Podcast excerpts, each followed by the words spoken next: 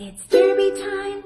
Come on, tell your friends. We'll go to many distant lands with Dan the coach and Jackie the skater. The fun will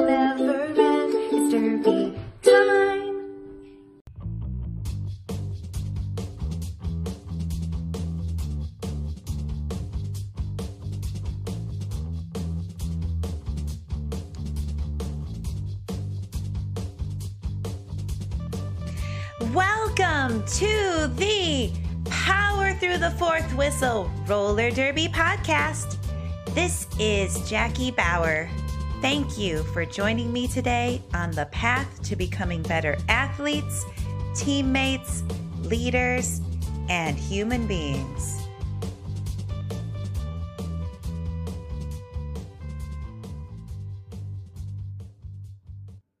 Hi there, team.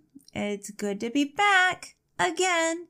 And this episode, I have another member of the WFTDA task force who worked on the new curriculum to share with you. Today, I'm talking with Chili of Pink Peril Roller Derby in the Netherlands. Chili is a coach and a delight to speak to and has actually been working on implementing the new curriculum for a time period last year.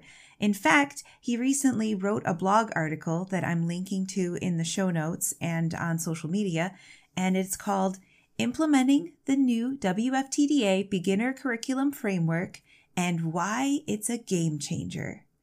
So, this is exciting. This is one of the few leagues out there in the entire world that got to try to do a little bit of roller derby last year over the summer. And so we talk a little bit about that and what it was like to start going through the return to play steps before having to back off and stop practice again. And what it was like to start using these new ideas from the new curriculum and how that's translating into practice and skill work and team bonding and, you know, all that good stuff. So, without any further ado, I really want to take you over to the conversation with Chili because I want you to hear it straight from him.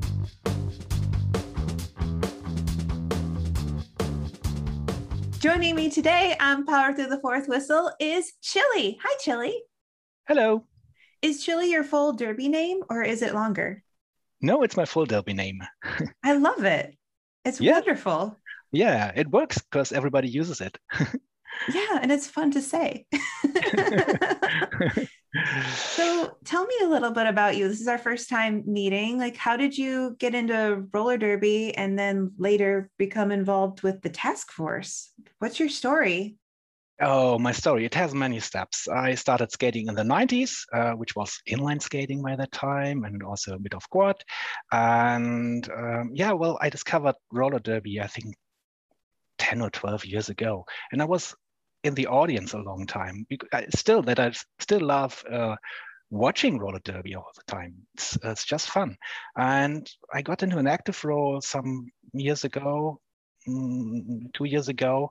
And yeah, well, I saw the chance of becoming a roller derby coach and I applied and it happened. So you were in the stands, you watched roller derby, you had all this skating experience, and then you said, Hey, I think I'll maybe I could coach. That sounds good. yes, I did. a- I did a bit of coaching before because my girlfriend was a skater with Cologne, and uh, we uh, skated on the parking lots in the evenings when she made her um, MST. And so, yeah, I had a, a bit of experience before that, but in the end, it was a step. Yes, becoming a coach. and how was that adjustment going from the stands to being out there coaching? Oh, it was exciting. it was exciting because, uh, well, I have been to uh, a lot of trainings before that, but really actually standing there and, and, and coaching is something so different and, and uh, also uh, designing the training on a longer term and, and, and finding where you want to go with the team. uh, that's really an issue. Uh, that's really an, an experience. So, yeah. and so you've already been working on uh, adapting as a coach as changes happen over the years with rules, different people coming in. You've been already used to figuring that out. And um, Yeah. how how long ago actually did you start coaching? Was it did you say a year? Uh, no, I started with the current league in December 2019. Okay, great. But you you've been involved in multiple leagues too. Yes, I've been into another league before in Cologne, um, not as a coach. Um, yeah, but uh, so some experience uh, has been before, but actually it was a big step joining them and being their coach and currently being their only coach as well, because my colleague just left us. So yeah. it's it's a lot of work to be the only coach. I, I yeah. feel for you.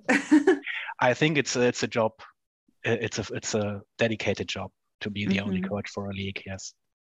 Yeah. Uh, so, how did you become involved with the task force then? Because you recently wrote this great blog article. I'm going to put a link to it in the show notes and we're going to talk about it a bit. But uh, how, how did you make that leap to getting involved? Yes, well, um, be- becoming a coach is also about uh, learning how to coach. So I um, try to to have a structured introduction into what I do, and I found out where there are sources, how to coach roller derby. Took some lessons, some workshops, and one day this uh, um, this was on my Facebook um, you can join the, the task force. And I thought about it for two milliseconds and then I joined in because I thought you can learn a lot from that. If you work with the people, why do, do they uh, put something in the in the curriculum? And yeah, it was really helpful because you had so, you have so much background information of um, the research and see how they come to the conclusions and why there's something in the lists um, and that was really helpful for me. I love that. Uh, we talked a little bit with the task force members on the last episode about that too, about how they became involved. And each origin story is basically like, well, why not?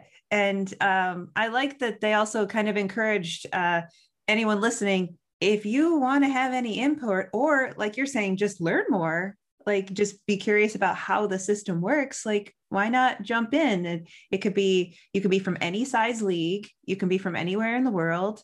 And if you want just a little bit of extra knowledge and little extra participation in roller derby you can do it exactly. And i like that the curriculum was also designed to work with any kind of league because uh, yeah well small town leagues or smaller leagues might have different challenges than bigger leagues. You have uh, fewer um, coaches, you have maybe fewer feedback as well, how to design your your uh, new skaters program. And so um, it's wonderful to have a good material out there. And I think the curriculum is also enabling to start up a new league, which was uh, something that was thought about. How would someone start a new league without the help of a bigger league? Today. Mm-hmm. And the curriculum, I think, is a big step forward for people in countries where there might be no other league yet, and someone wants to start it and has 20 skaters, and I want to start a new league. And now I think with the curriculum, it's much easier than before. Yeah, it's really like a, a straightforward guide. Yeah. Uh, but it isn't like restrictive you know it isn't like strict it's just kind of like here's some ideas and they're really good yeah yeah well i think I, I i'd like to call it an invitation to make your own program with mm-hmm. suggestions mm-hmm. there's nothing uh, strict that has to be in your skaters program but i think the ideas in it are really good and there was a lot of research and a lot of work that people put in it so it has some quality as well. So uh, it's it's a good framework to develop your own solutions from it. How about we uh, we talk about it a little bit? Uh, I, I want to talk about your blog article. I love uh, you put out these the core values and how they were mapped. Um, so can you tell me a little bit about like this first one, the holistic approach, taking out the timelines? The static timelines um, have happened in our league because um, in the Netherlands, we pay for a venue. So we pay, for, pay a lot uh, for it and we need to have some income from the skaters. So um, the static timelines was a solution to allow skaters that are new to roller derby to enter the league at a reduced cost. But we needed some kind of a timeline how long we want them uh, to be in this program. And that was until they pass the MST or match the MSRs. So um, this static this was a static program then it was defined at what day you would uh, take what skill and, um, and, and what test. So if you have a skater profile um, that you learn a bit slower or you you need to a bit more time with a defined skill, then uh, it was a problem. And some people just had to uh, pass this uh, fresh meat program two or three times uh, until they actually met the MSRs. And uh, the curriculum is an invitation to remove these kind of static timelines and uh, go more with the uh, um, with the individual uh, learning uh, of, of skaters. So somebody who's been in to sports before might be very fast, and someone who didn't do sport for 20 years or so and, and joins us um, might take more time. And so um, we remove these static timelines and uh, um, just want to um, take into account that people learn at a different speed. Yeah, it seemed like we were always in danger of having individual skaters be left behind yeah. because of like a particular skill was challenging them really strongly and they weren't quite getting to the level that we thought we needed them to be at and it almost seemed like if if you didn't pass this test for some people it was like why bother and they'd leave derby then and yeah. like there are so many parts of derby that are beneficial beyond like skating in a game that it's nice to have those people stay around because we can get you there with time and we want you involved for all the other wonderful things that come with the sport. So I, I love this as just a, a way to keep people around and let them know like this is a process and a journey and we want to keep you here like stay hang out with us. Yes and it's also um, very important for a small town league to to provide a good program because well as a small town league we don't have any transfers. Uh, we don't have transfers from other leagues so we depend on a good skater program to develop our skaters by ourselves. And also uh, the town we are located in is not that big so um, we, we don't have these huge hundred and so and so people mm-hmm. new skaters uh, days. Um, so we depend on our skaters and we, we, we just want uh, to give them the best program we can. About how many people are in your league? Uh, currently 30. That's a really good amount, actually. yeah, and we doubled last year after the, uh, during the uh, time we could skate between the two lockdowns. We ju- we almost doubled. Yeah. oh, were, were people just excited about roller skating there too? That's what yeah. I'm hoping. Yeah, people will just come out of the woodworks. oh, wonderful. And yeah. um, I saw on the blog you have skaters from seven nations. How did that happen? That's amazing. yeah, it's amazing. And then uh, I also uh, asked if we can uh, maintain that in any way. Um, well, when I joined them, we had about five nations, I think, and uh, two nations came in with the last uh, New Skaters Day. Um, the reason is we are on the corner of the Netherlands between three countries. Mm-hmm. Um, uh, the countries Germany, uh, Belgium, and the Netherlands meet there. So we have uh, three countries um, anyway um, where skaters can join us. But also there's a military base around corner. And so oh. that's the reason uh, we uh, made, made some advertising there. And so we have uh, people who have someone in their family who works there and they like to play roller derby and, and we just do some advertising there and they join us. And that's fantastic. We have now currently, uh, of course, Germany, Belgium, Netherlands. We have also South Africa, um, UK, United States, and Canada. Oh, that is so wonderful. Yeah. Oh, you have so much diversity. That that's yeah. exciting. I bet you yeah. get to have like a lot of like different points of view, different backgrounds. That's that's such a great opportunity to to see what happens with a group like that. yeah, it's fantastic, and of course we, we coach in English then, so uh, all, all our um, communications in English, um, which puts us all in the same boat except the UK and US skaters who who are native speakers then, but uh, it puts us all in the same boat, uh, speaking a different language. And so, yeah, that's very inclusive. That is an extra challenge to have yeah. like everyone has like a different native language too. Yeah, exactly. Oh, wow.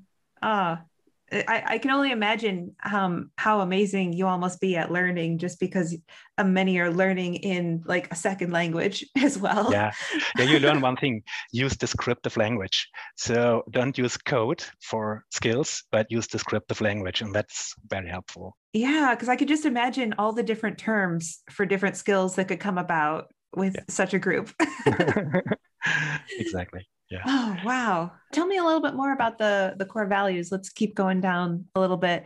Um, so, how about this teach not test? Uh, what did you learn from this one? In the world of MSRs, um, we queued up people and tested them one by one, and I recorded that on video and uh, watched them side by side to, to be as fair as I can with uh, um, giving a feedback, um, which took a lot of time. And also, I think it wasn't necessary because reading the skills is also possible from looking at the gameplay. Well, I think uh, as a small town we have little training time. We have, have only one training a week, which is oh wow, not much. So how many uh, hours do you get in that session? Two hours. Oh wow, two hours a week. So two hours really, to do a lot. Yeah. Yeah. I can only imagine what it must have been like going through the minimum skills with that. Yeah, exactly. Yeah. So um, we're always looking for more time, but uh, currently we have these two hours. And so spending a lot of time with testing um, is just, yeah, in contradiction to us wanting to the skaters to learn the game, to learn the gameplay. And so um, to teach, not to test, saves a lot of uh, saves a lot of time. And um, well, I actually found out I don't need to queue up people to test them side by side or one by one, um, because the only question I have is, what do I coach in the next day, next week? What do I coach in the next months?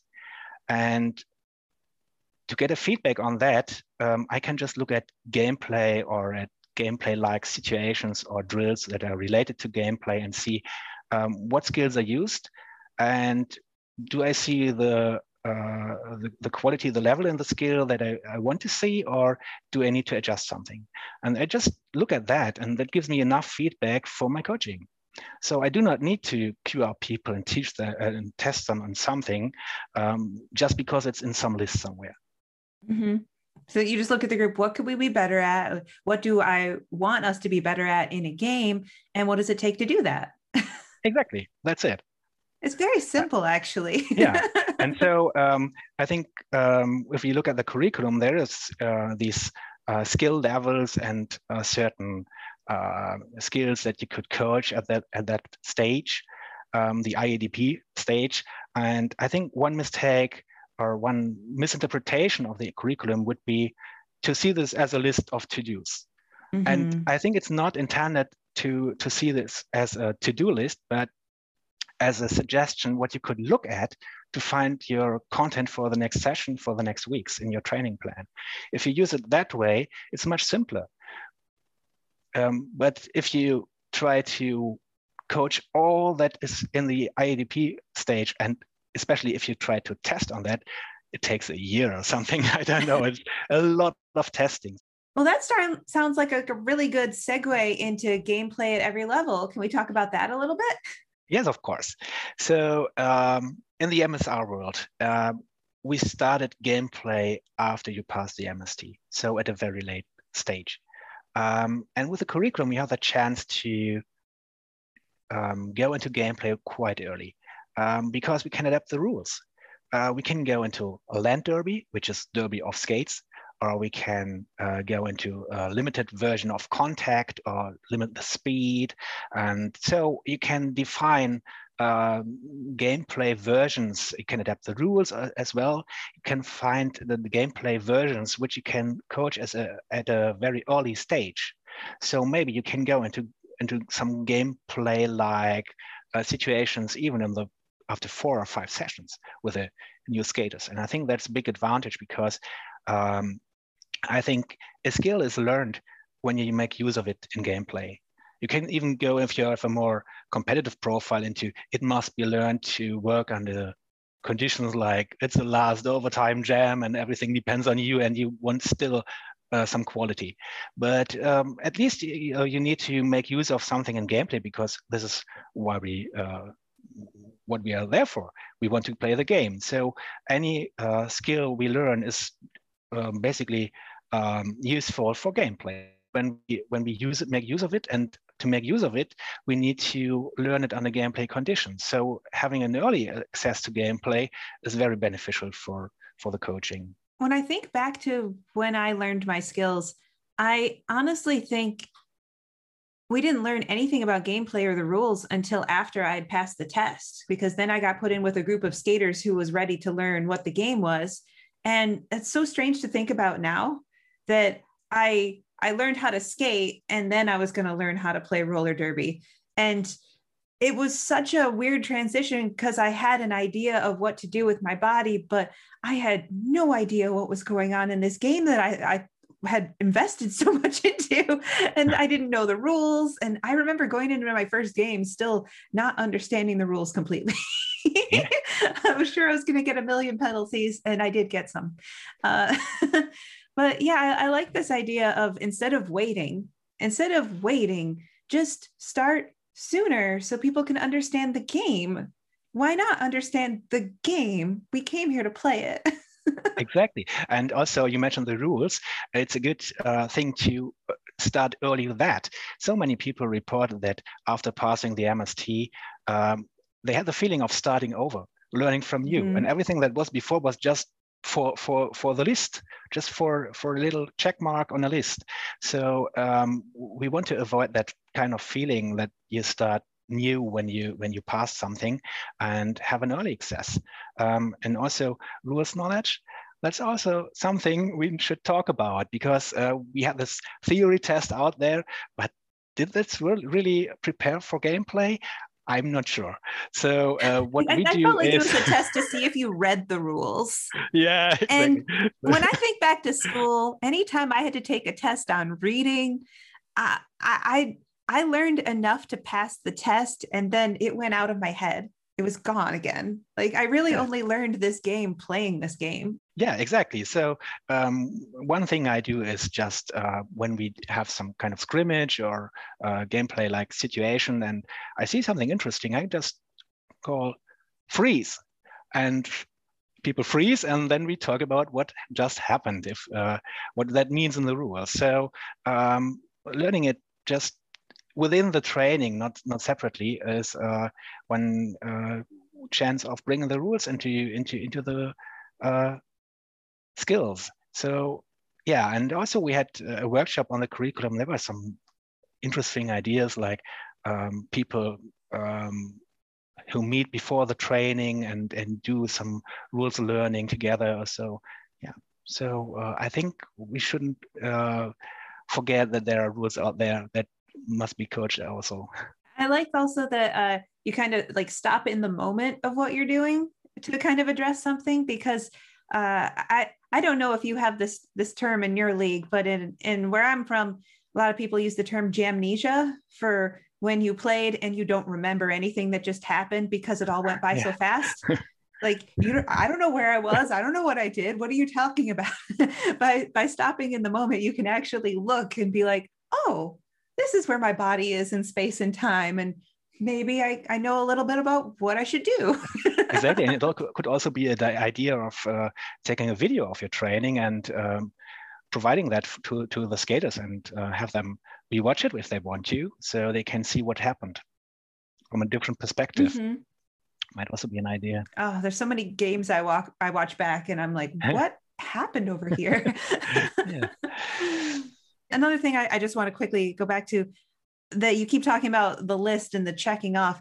You're absolutely right. I think when skaters have looked at the new curriculum and they've seen like these sections where you see a bunch of skills written there, it looks like a list. And what do you want to do with a list? You want to check it off. It's so tempting. It feels good when you do it. You know you did the thing. You can celebrate doing the thing, but uh, it's it's more like like you said, an invitation. Like you could be working on this. It's really good.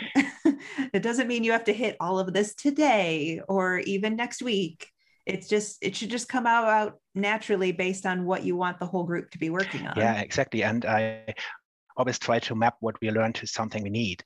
So uh, um, learning a skill just for for for a list or something because it's out there um, doesn't make sense and it's not good for the motivation. I think for the motivation of uh, the skaters we need to map what we learn to something we need so i try mm-hmm. to keep the amount of skills um, a bit shorter, um, but try to really master what we have. Um, I sometimes use this uh, saying that I have the I um, have the um, impression that some some coaches, uh, some some teams uh, try to make very complicated uh, moves, like a 12-step jammer catch or something involving the whole team or something.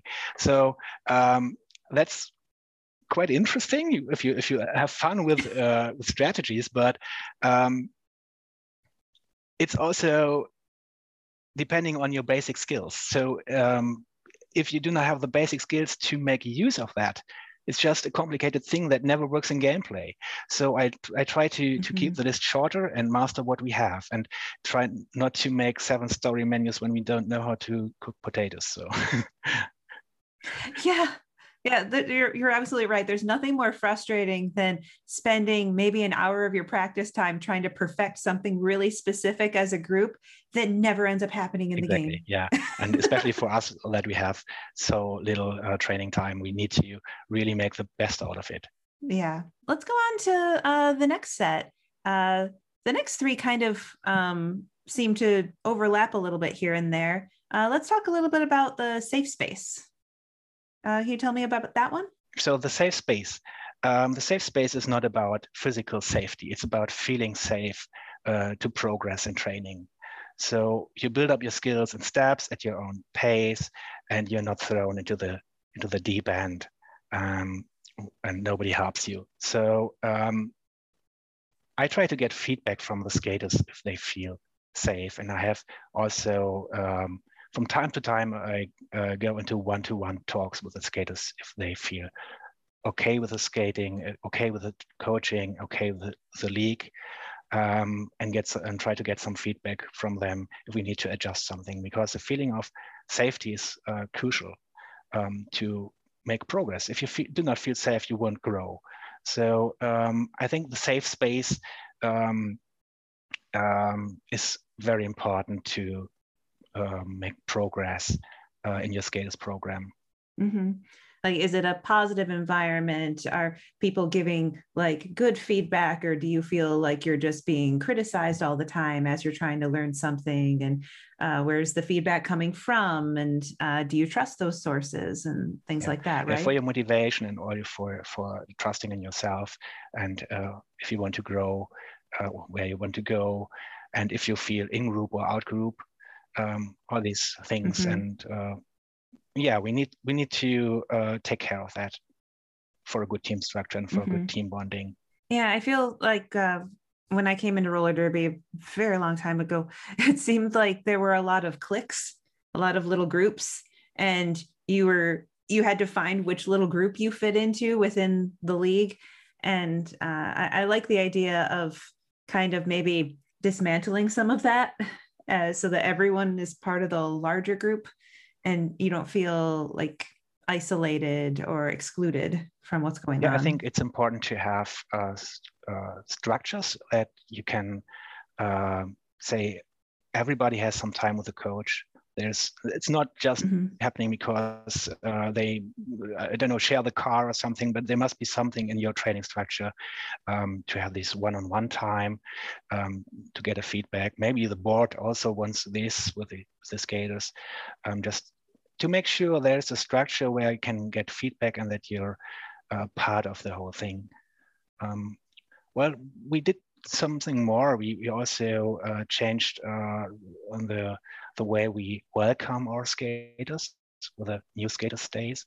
Um, usually we had a dedicated uh, new skaters coach, but we changed that mm-hmm. and we um, have a new mode of welcoming our skaters on, on these days. On the first two se- sessions are uh, done in a way that every new skater can choose a veteran to coach them on that day, and they um, keep together for two sessions, and they do a one-on-one coaching. So my role then is not being uh, the coach who, who, who demos uh, the skills and, and gives the feedback, but I'm more uh, uh, in the background and see if everybody's uh, um, progressing and, and um, where the problems are. And so that was very I like yeah. that because you immediately get to try and have a bond with one skater, and then do you you switch it up every two sessions? Uh, no, we do this only for two or three sessions, and then we go into oh, okay. regular training mode back. But um, this was very successful. It was I, I just tried it uh, during last year with the curriculum and said we can try something new. We can welcome people, mm-hmm. and we want to show them that they're part of the team.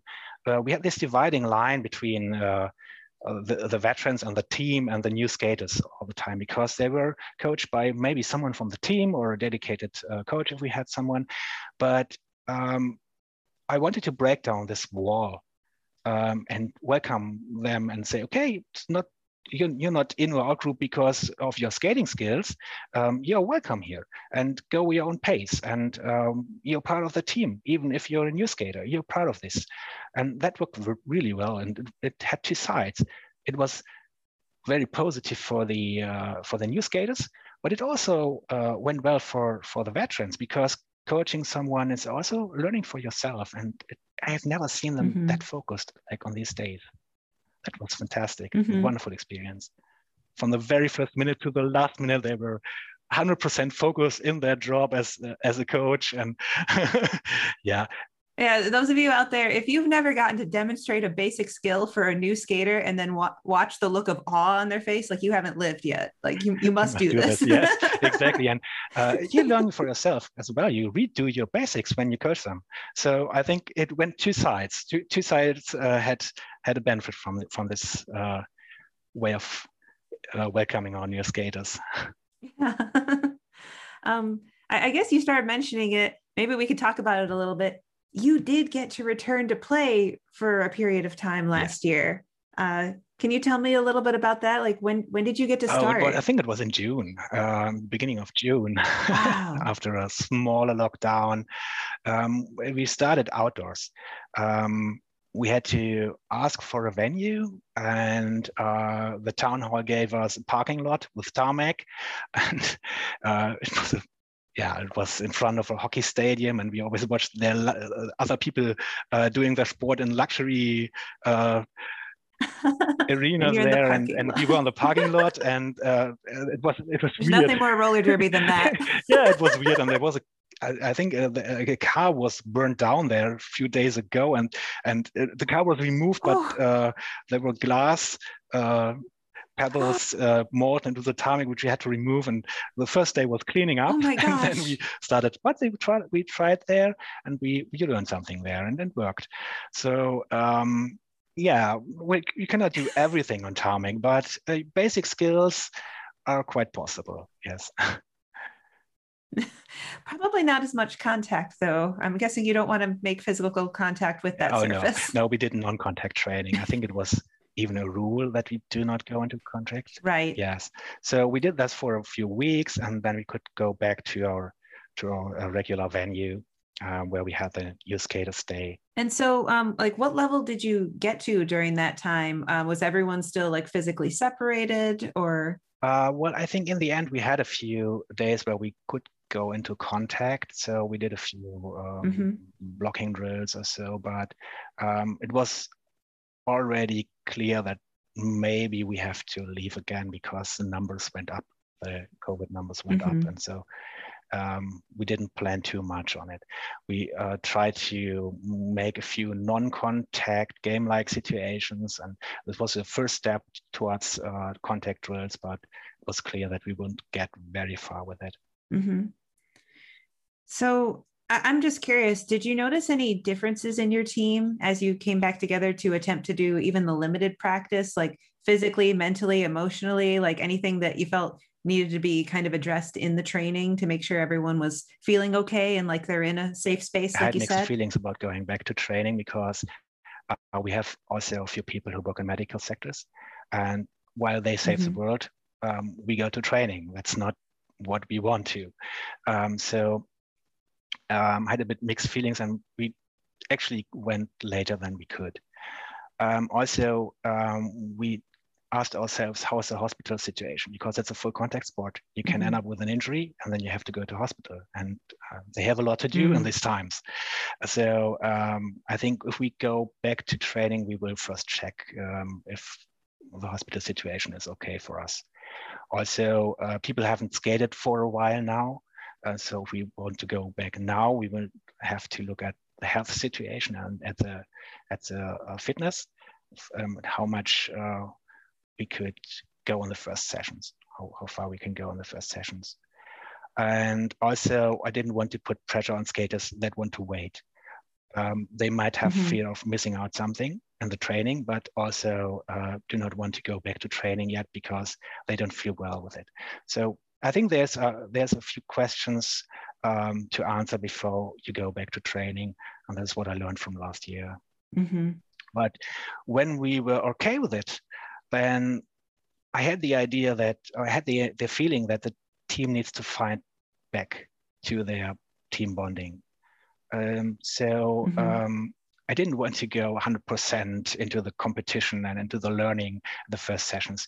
Um, I wanted to to wait um, for them to find back to to their bonding and to their um, yeah how, how how they want to how much they, time they want to put in how they how competitive they feel um, and that took a few sessions before we then um, made um, a plan um, so for the um, motivation for, on the longer term you might need uh, to define a goal something like we want to play that bout. We want to have that opponent. We want to be ready for a tournament in X months or something like that. So um, I think that is something you could do at, an, at a second stage that you find a goal with the team, make a survey and see what's the team's uh, vision at the moment, where do they want to go, and then um, define something and um, make a plan that leads to that, to that goal. Mm-hmm. Yeah just something manageable. Yeah. Like I, I, don't know if anyone's goal right now should try to be like, and then I'd like to win the Hydra. Yeah. um, maybe it just like you said, like maybe we know we want to schedule one nearby opponent in so many exactly. months. Um, is this possible? Let's try for it. And what do we need to do to get ready to play a game against this caliber of team that we already ha- know something about you know something like exactly, that right? yeah, something realistic so uh, yeah and you f- might mm-hmm. uh, separate it into sub goals uh, something that you want to achieve so you want to back, go back to contact within three months or so and then we want to scrimmage yeah make a plan that gives training a meaning mm-hmm. because we had so much training that had no meaning because you didn't know where to go. You didn't know when you co- can go back to contact. You didn't know when mm-hmm. to uh, to go back to something uh, tournaments or audience or so. And there were so many mm-hmm. trainings out there um, which try to um, bring us through lockdown, like the all the off skate trainings that you had on Instagram from so mm-hmm. many leagues and so much work put into that. And it, I, I, really appreciated all the work out there and and quality materials. But in the end, it was hard to keep up the motivation if you do not know uh, when you go back to roller derby. Mm-hmm. You have to have something to aim for. Yes. Yeah. Otherwise, uh, it's it's really easy to just kind of fall into melancholy, right? Yes, that's true. ah, so um, I, I, kind of like took you on a detour. Um, yeah. Uh, but we've gone through four of the core values and how mm-hmm. they were mapped. Uh, can we talk a little bit about the fifth one, transparency? Transparency, yes. Um, the curriculum invites to assess and communication with the skaters. So um, I don't know if um, leagues have a variety of how they did it before, but this invitation is um, if you assess something or, or, try to find the next step, do this in communication with the skaters. So um, um, they know um, why uh, you came to this or that conclusion. Mm-hmm. so for example, if you define the next step for someone and say, okay, I think you need to work on this or that, um, you can do this um, in an interview and, and ask him, what do you think will take you to your next step? And I think questions are sometimes better than uh, hints because um, they learn from self-reflection and they learn mm-hmm. to self-reflect um, their skating and that will lead to a much better learning than just giving a feedback. Mm-hmm. So instead of just like, uh, you need to be better at your transitions, which is not yeah. very helpful. Yeah. Uh, you could ask them, um, what position are you drawn to on the team? Like, what what type of player do you see yourself becoming? And then maybe they could talk about, oh, I'm going to be I, I would my dream is to be an all-star jammer and like okay uh, so what steps would get you there like well if i get hit out of bounds i've got to be able to stop and then come back in like, that sounds good yeah, exactly yeah. Yeah. I, I, love the idea now that um, we're going to work more on getting the skater involved in the process instead of delivering them news. Like I, I have memories of coaches giving me an email that had several paragraphs that was like, "This is what we think of you and where you're at on all these specific things," and it's a lot to digest, and it doesn't have me involved in the process at all, in my opinion, on like what I want to do or what I hope to do or um, in yeah, I, I like this idea that it's a conversation and that it's more question based than delivery. exactly, yes. Even on the skill level, if you think of someone having problem with a transition, so you might ask, what do you think uh, happens when you make it at more speed? Why doesn't it work at more speed? And they mm-hmm. try over and over, and some maybe they find out, okay, it's a weight shift. It's a weight shift problem. When I'm doing it slow, I can shift the weight, and I cannot shift the weight when I'm faster because they don't dare to. And they come to their own conclusions. And sometimes that is very helpful because, well, as a coach, you only see, you don't feel what they feel. And maybe mm-hmm. you miss out some, some something important, which would be helpful if you do not ask first. Sometimes you just need to talk it out too. I, I mean, I, I can think of so many just life things where I'm like, I'm trying to make a decision about this and I don't know what to do. And I just grab somebody and talk to them for a little bit and be like, this is what I'm thinking oh, I guess I didn't need you to say anything. Now that I've heard me explain it to you, I actually get where I'm going with this. Exactly. Yeah, that, that's exactly what I mean. So that is very helpful for the coach as well, because you don't have to be the expert. You have the expert in, in front of you. The expert you don't have to read minds. yeah. yeah. if they explain the thought process right there, then yeah. then you know what's going on in their mind. Exactly. Yeah. uh, sometimes uh, coaches work so hard at trying to read facial expressions like that person's making a stink face i don't think they're having a good time and i don't know what's going on are they mad at me are they mad at yeah. someone else yeah. and if you actually just get them to open up they could just be like oh I I was caught in traffic on the way here. like, oh, okay, so it's yeah. not about roller derby. Okay, it's good to know at least. Ooh, I was thinking so much. yeah, it's really easy to just um, twist yourself up uh, worrying about these things uh, when like transparency and communication can be very helpful. yes, exactly. um, and so the last one here is discretion. Uh, can you talk a little bit about that one for me? Well, yeah, I think the uh, word has um, been a bit discussed since, since uh, the curriculum is out there. I think uh, the task force will maybe work on the definition of it. The thing is, the MSRs had sometimes um, worked as, as a gatekeeper. So you missed on a single skill, mm-hmm. like the 27 and 5. A very obvious skill. Very obvious that, you know, okay, so a coach's discretion can be that you say, okay, if you do not want to be a jammer in a competitive all stars team, you might not need this skill. Mm-hmm. So we we we um, go forwards, um, and you can see if you catch on on that later or something. So uh, don't put something like a list entry above on the progress. Uh, it shouldn't you shouldn't stop someone because they have a problem with a single skill. You have a discretion. You can say, okay, we we just go on, and that will not affect our gameplay very much. And you have some kind of yeah, you you can make a decision on that, or together with a skater, of course. Um, so uh, don't put lists up uh, above your team goals. I think that's all that all that it means. It's not much more than that. So it's not about uh, I don't know uh, having discretion on on on on, on skaters feedback or something. It's just um, don't forget the that the sense of what you do is more important than the list that you have hold in your hands. Mm-hmm. Yeah, it used to be like uh, this criteria from on high from the larger organization of like, I'm sorry, it's it's not my opinion. It's they can't. They're telling me you can't skate in this game, and I, I enjoy now that we're saying to the leagues now, you know your skaters better than anybody who's not here. you exactly. know whether or not they've got this. Like, yeah. can they move forward? Yeah. You know. You don't need us to tell you. You know. So uh, I think with uh, this question, uh, the idea is uh, to take into account that people learn at different speeds and might mm -hmm. have certain points where they have they struggle with. So uh, if we have that diversity, we cannot have a static test. Mm -hmm. It doesn't match.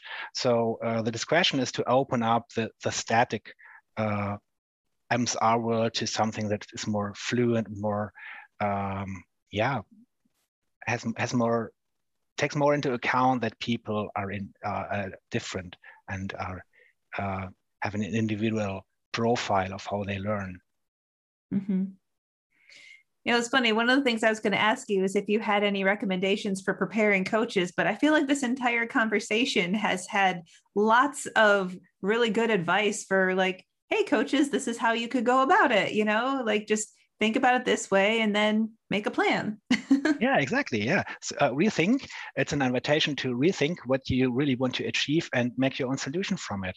Um, yeah. And if you want to, there's also a workshop on the curriculum pre-recorded in the WFTDA forums. So maybe that is helpful, helpful as well. And mm-hmm. well, you can also uh, talk to other coaches how they uh, do their uh, implementation. I think uh, in a year from now or two years from now, we will also have a lot of secondhand materials, which we had for the MSR world. This is new. Of course, there's not much out there, but this will change. Mm-hmm. I, I, like the idea that a lot of people will be kind of crowdsourcing their knowledge together and, and sharing because roller derby is a competitive world, but maybe we don't have to compete on just teaching our skaters. yeah, exactly. I don't think we need to have secrets on how we teach new skaters. This is a no. new skate. We, of course, we might have um, secrets about our strategies. so sure, uh, you can keep those. but uh, I don't think we need to have secrets about how to coach basic skating. Don't. Mm-hmm. I don't think so. Yeah. yeah. ah, well, that's wonderful. Um, uh, Chili, is is there anything else you want to share out there with the Derby community? Any any parting thoughts? And my my idea of uh, coaching is, you can describe every ever so complex skill as a sequence of basic skills. So if you have a seven step jammer catch, it's a acceleration, then it's a transition, and then it's uh, it's a maybe a cut, and then maybe a maybe a, a, a plow stop or something. So uh, the basics are not the basics. What we there is actually the advanced skills as well, because all they are all a sequence of basic skills.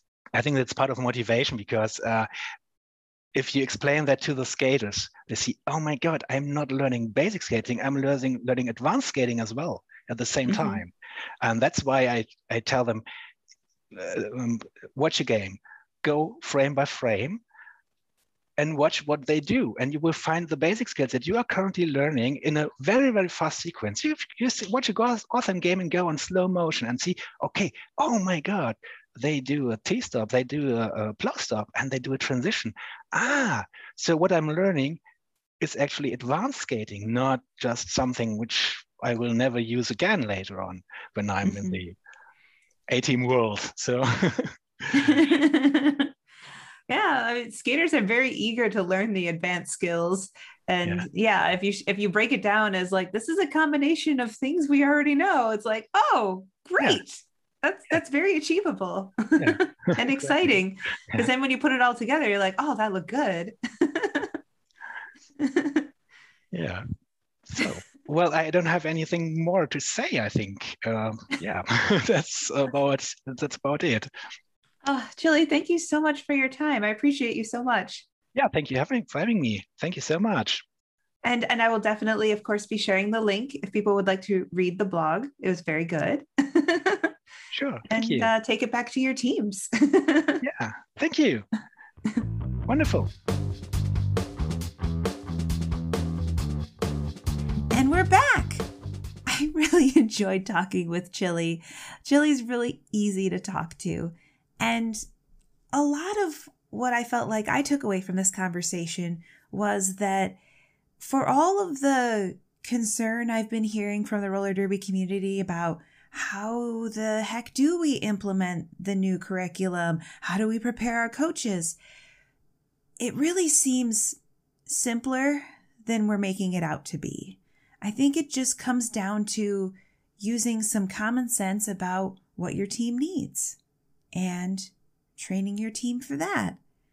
It's what you would do if you weren't given a framework in the first place, right? So, using these ideas doesn't have to be rocket science. It can be just as simple as coaching the team you have through the skills they need and helping everyone get just a little bit better every day. And I think that's wonderful. And it was also so good just to hear about what it was like for another team that got to return to play because my team sure hasn't. And I've been wondering about it. Maybe you have been too, about what it's going to be like when your team comes back together. And to hear at least one team story about the challenges and what it felt like makes me feel a little bit better about when my team goes back. And I hope that it does the same for you. I recently got to see a teammate for the first time in months to go trail skating. I have not put roller skates on my feet since really late last summer. I did not know what it was going to be like, but let me tell you, there are a few things in this world like roller skating. If you haven't put your skates on and messed around in a long time, like me, I would encourage you to to do it because you've probably forgotten how good it feels. And maybe, like me, you had some doubts about your ability to do it or what it would be like. Uh, trust me, it comes back. You're going to feel it. And then you're going to start feeling it in those muscle groups that you can't quite get to doing other activities. And you're going to be like, oh, my butt remembers this. but anyway, I, I said all that to say, in talking to my teammate, I did get a little bit more of an idea of uh, what my league's even thinking about for a timeline. And it does sound like the summer is going to be when we're going to try if it's okay in our area. So I'm looking forward to that. It's giving me like a, a goal, a goal of where I want to physically and mentally be when my team comes back, and something to hope for. I mean, it could just as easily be snatched away depending on what happens out there in the bigger world. But for right now, I'm just going to think positive and look forward to it and get prepared. And I hope wherever you are that you can do that too. Before I go, I want to say some thank yous. Thank you, of course, to the guest this week, our special guest, Chili from Pink Peril Roller Derby. Please go read the blog article, share it with your team. Anyone who doesn't have time to listen to a podcast, but for me, I'm kind of like, I'd rather listen to something than read anyway. um, so I hope you're sharing both, is what I mean. And uh, thank you to our patrons on Patreon Uh, especially our top tier patrons, Stevie Kicks, Tara Webenson, and Kristen. Thank you to those of you who shopped in the Threadless store since last time I recorded. That would be Danielle, who got Sloth Roller Derby, Aubrey, who liked Roller Derby Cathlete, and Alice, who is done adulting. Thank you to our transcriber, Genergy, who makes the episodes more accessible for other people. Thank you so much. And thank you to those of you who left like feedback from last week's episode and shared it on social media. Um, Summer City Roller Derby on Instagram shared the podcast as a recommendation. Uh, Jam Beasley said, I like Power Through the Fourth Whistle because not only does Jackie focus on proper training for Derby, but she also discusses important topics related to leadership, building a strong community, and just being a better person in every aspect of your life. It's very motivational and uplifting. Thank you, Jam. I was really surprised and I was really happy when I saw this. So thank you so much. It, felt like getting a review, but it was nice of you and your league to put that out into the world and try to get more people to come on board. Thank you to the WFTDA who has been sharing the task force episodes. Uh, that's really great to have the organization support. And thank you to some other folks who shared Cindy Martin, Stephanie Henry, Virginia Tilton, John Saporta, and there were actually many others who shared last week's episode, but because of like privacy settings on Facebook, I can't like see your names to give you a personal thank you. So just know that I thank you and appreciate you. And good luck to all you coaches out there. I hope that this episode helped you feel a little bit more grounded in your ability and what's possible and more confident about going forward. Thank you for listening. We have been talking about Derby and sharing Derby thoughts. Pew pew! Thank you for listening to another episode of Power Through the Fourth Whistle Roller Derby podcast. I really hope those laser beams of positivity will carry through your day. If you'd like to get in touch, you can find us on Facebook or on Instagram or Twitter at Power Fourth Whistle. That's P O W E R, the number four, T H W H I S T L E. You can find fun videos of on and off skates training at our YouTube channel, Facebook page, and Instagram. You could also support the podcast on Patreon for as little as a dollar a month. The benefits of becoming a patron include fun stuff I can send you, like stickers, buttons, or shirts from our Threadless store. You can get access to our Discord server, bonus content, and free giveaways. Plus, patrons now have access to an ad free version of the podcast that will download to your favorite podcast app each week, and everyone can access our transcribed episodes at patreon.com slash powerfourthwhistle. If you like the content we provide and want to support us on this journey, please consider becoming a patron. If you want to expand your Derby wardrobe, of course, another way to support the podcast is visiting our store at powerfourthwhistle.threadless.com, where you can get our designs on just about any type of apparel or accessory you can dream up. Please don't forget to subscribe, rate, and review this podcast anywhere you can. Leaving reviews is still the best way to help this podcast be found and spread those laser beams of positivity to more humans. Plus, it's a way you can give back that is completely free. Open up your Apple Podcast app, punch those stars, and leave me a pew pew!